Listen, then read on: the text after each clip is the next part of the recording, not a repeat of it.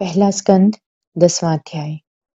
भीष्म पितामह का श्री कृष्ण महाराज की स्तुति करना और श्याम सुंदर के ध्यान में लीन होकर अपना शरीर त्यागना।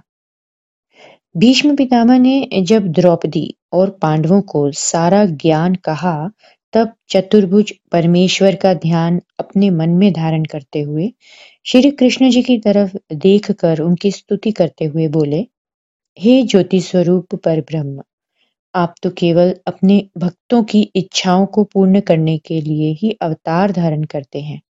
जिस तरह दया करते हुए आप मेरे सामने बैठे हैं, उसी तरह आप कृपा करके बैठे रहिए, जिससे कि प्राण छोड़ते समय आप ही के चरणों का ध्यान मेरे मन में बना रहे। आप सबसे पहले थे। महाप्रलय में भी आपका नाश न होकर आप ही की माया से तीनों लोकों में उत्पत्ति, पालन और नाश होता है।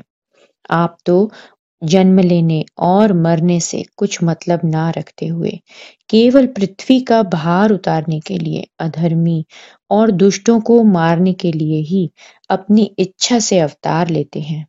आपके अवतार लेने का कारण यह है कि जिससे सांसारिक लोग आपकी सांवली सूरत और मोहिनी मूरत का ध्यान जो कि बहुत गुणों से भरी हुई है अपने मन में धारण करते हुए पापों से छूटकर भव सागर पार उतर जाएँ।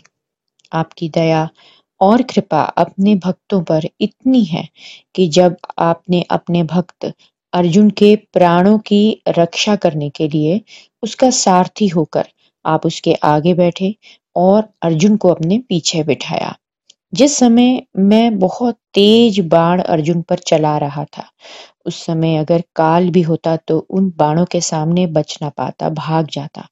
आपने तो अर्जुन की रक्षा करके उन सब तीरों से उसे बचाया और उन बाणों के घावों को अपने अंग पर लेकर मेरे बाणों के घाव से आपकी सांवली सूरत पर जो रक्त के छींटे, मूँगे के समान पड़े, वो ऐसे शोभायमान हो रहे थे कि मैं तो उसकी शोभा का वर्णन भी नहीं कर सकता।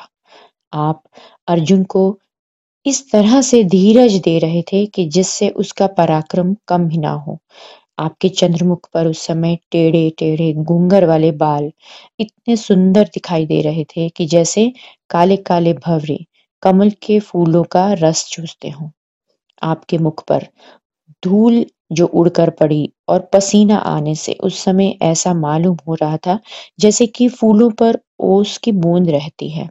और वह पसीना जब आप अपने पीताम्बर से पूछकर दाहिने हाथ से कोड़ा और बाएँ हाथ में घोड़े की रास को लिए अपने रथ को दौड़ाते हुए जल्दी से मेरे पास ला रहे थे तो मैं यह चाहता हूँ कि वो आपका दृश्य मेरी आँखों में हमेशा बसा रहे।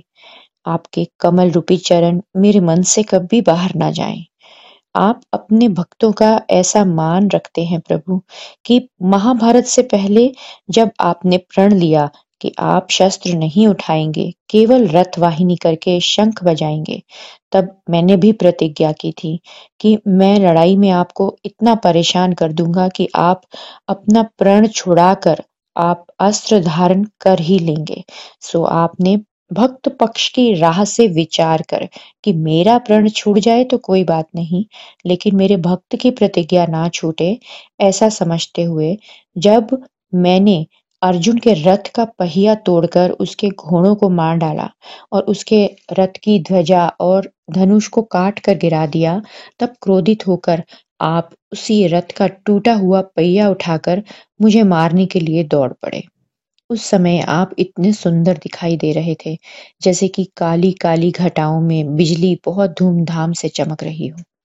दौड़ते समय आपका पीताम्बर जो आप उड़े हुए थे, पृथ्वी पर गिर पड़ा।